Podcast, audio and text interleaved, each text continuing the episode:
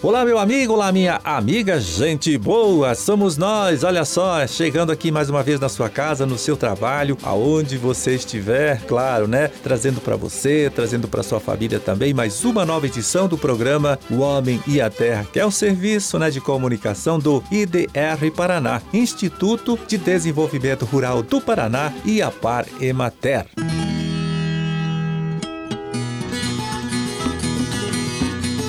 Na produção e apresentação estou eu, Amarildo Alba, né, trabalhando com o Lucas Thomas, ali na sonoplastia. Nesta quarta-feira, vamos ver aqui, quarta-feira de lua crescente, 21 de fevereiro de 2024. Dia Nacional do Imigrante Italiano no Brasil, hein? Isto é, aqui no país que abriga a maior comunidade de descendentes de italianos do mundo. Olha só, eu nem sabia disso, hein? É estimado em cerca de 32 milhões de pessoas pessoas, dos quais aproximadamente 730 mil são cidadãos reconhecidamente italianos. Então, parabéns aí para todos os nossos amigos, né? Italianos, descendentes de italianos que vivem aqui no nosso país.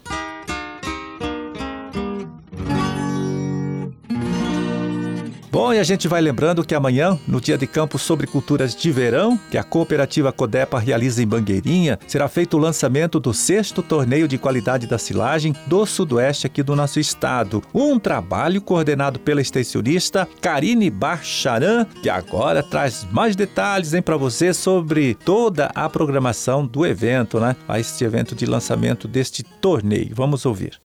Às 13h30 nós teremos o colega zootecnista do IDR Paraná aqui de Chopinzinho, Guilherme Queires, falando justamente sobre a importância da qualidade dos componentes da dieta na nutrição dos ruminantes. E posteriormente, às 14 horas, eu estarei justamente abordando um pouquinho uh, sobre como é o torneio, como participar, né, o protocolo das coletas e as regras para a inscrição dos produtores, abrindo oficialmente então o sexto torneio desse silagem, que a partir desse momento a gente então inicia-se as coletas, que vão até lá em meados de outubro, dia 15 de outubro aproximadamente, a gente então encerra as coletas que são iniciadas agora após o lançamento. Então essas coletas, posteriormente, todas essas amostras após as devolutivas, o retorno para o produtor, mostrando para ele o que ele deve estar melhorando na confecção da sua silagem ou se a confecção, a forma que ele já tem elaborado tem já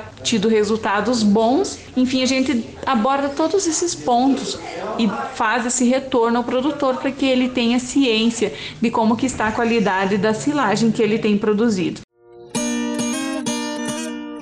Pois aí, neste evento de amanhã, os extensionistas vão explicar de que forma né, o produtor pode participar do torneio regional de silagem do sudoeste do estado, né? Trabalho feito neste ano. Destacando mais uma vez, então, para você que esta reunião acontece amanhã, no período da tarde, lá no campo experimental da Codepa, que fica no município de Mangueirinha, né? E faz parte da programação do Dia de Campo sobre Cultura de Verão, que a própria cooperativa promove nesta quinta-feira e sexta-feira, tá? Dias 22 22 e 23 de fevereiro.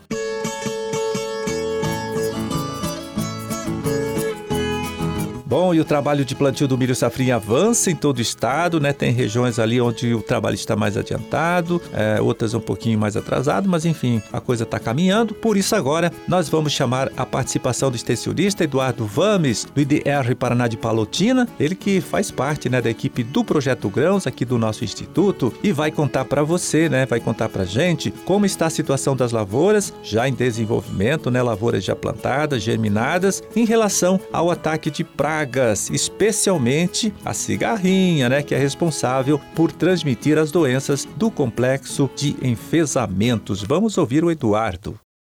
Das pragas da cultura do milho, né, a cigarrinha ainda é uma das que mais preocupa, né, juntamente com a questão do percevejo aí no início do desenvolvimento da cultura, são as duas principais pragas de atenção aos produtores. Ah, a gente tem percebido aí desde a ocorrência mais severa a partir de 2019, 2020, da questão da, da ocorrência dos complexos de, de, enfesamento transmitidos pela cigarrinha do milho aqui no, no, no estado do Paraná, o produtor e também a área técnica é, buscaram é, se capacitar, conhecer melhor o, o problema e, e, conhecer as boas práticas necessárias para convivência com, com o problema. E a gente verifica que aqueles problemas que a gente tinha lá em 2019, 2020, né, de perdas severas das lavouras já estão é, um pouco mais controlados. Os produtores eles aprenderam a conviver com a praga, com o problema, né, a adoção de cultivares mais tolerantes, né, o, o monitoramento intensivo e o controle da praga aí nas fases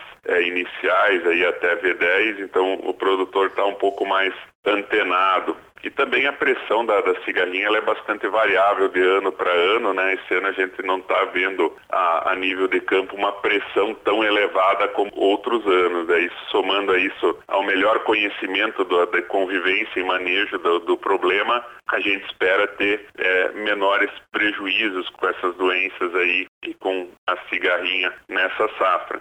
Outro ponto de atenção dos produtores é os percevejos, aí na, principalmente o percevejo barriga verde, que na fase inicial da cultura precisa ter bastante atenção com a ocorrência dessa praga. Então, nessa fase inicial aí da cultura do milho é imprescindível o monitoramento frequente da lavoura para poder fazer esses manejos necessários, principalmente pensando em cigarrinho e percevejo. E, assim, em função da tecnologia, né, é, BT no, no, campo aí, o, o, problema com lagartas, ele ficou em segundo plano na cultura, mas também a gente chama a atenção que tem que estar atento, né, em função de relatos em outras regiões do, do país, aí, com algumas quebras de resistência de tecnologia para tolerância à lagarta e alguns materiais que não tinham problema começando a ter problema. Então, mesmo sendo uma questão secundária em função da biotecnologia aplicada no campo, sempre tem que se manter a atenção, né? E esses dados você só consegue através do monitoramento da lavoura e de forma periódica, inclusive, né, se possível, adotando o manejo integrado de pragas na cultura do milho.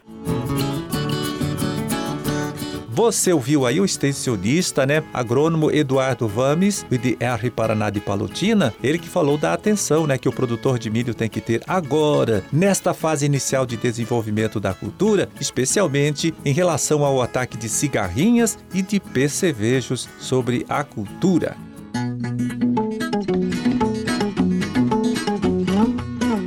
Bom, e vamos agora ver como está o mercado né, das principais hortaliças comercializadas por agricultores aqui do nosso estado neste período do ano, nas unidades regionais da Ceasa Paraná. A gente então passa para você os preços médios praticados nesta última segunda-feira, dia 19 de fevereiro.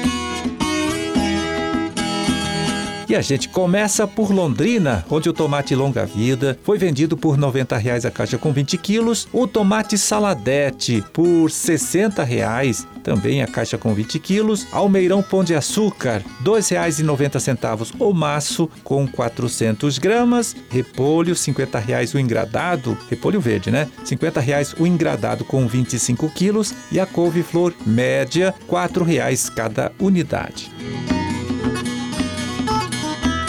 Em Maringá, na César de Maringá, pepino japonês, 50 reais. A caixa com 20 quilos, o milho verde, 6 reais. A bandeja com 4 espigas, pesando 1 quilo, quiabo, 80 reais. A caixa com 15 quilos, rúcula, 3 reais e 40 centavos o maço com 300 gramas, a cenoura, 100 reais. A caixa com 20 quilos. E o nabo branco, 40 reais o maço. Olha só o preço do nabo branco, hein? 40 reais o maço com 300 gramas.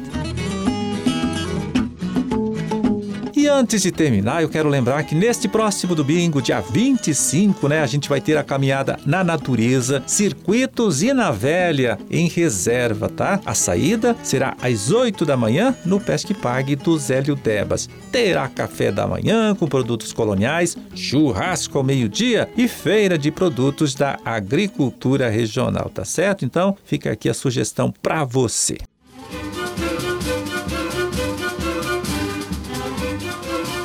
Bom, era esse, hein, o recado que a gente tinha para hoje. Vamos ficando por aqui desejando a todos vocês, né, uma ótima quarta-feira e até amanhã, quando estaremos aqui mais uma vez nesta mesma emissora, neste mesmo horário para trazer até você mais uma nova edição do programa O Homem e a Terra. Forte abraço para todo mundo. Fiquem com Deus e até lá.